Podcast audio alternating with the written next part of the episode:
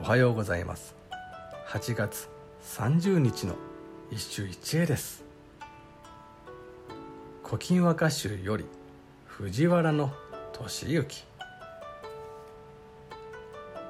秋萩の花先に蹴り。高砂の尾上の鹿は今やなくらん。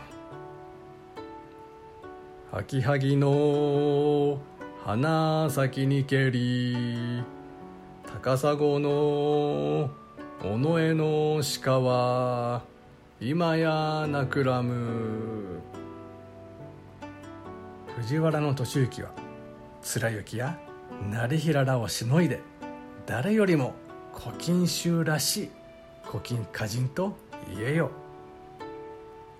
貫之や成平はその実かなり個性をはらんだ歌人であり典型の枠に収まらない巧みな変化球がある。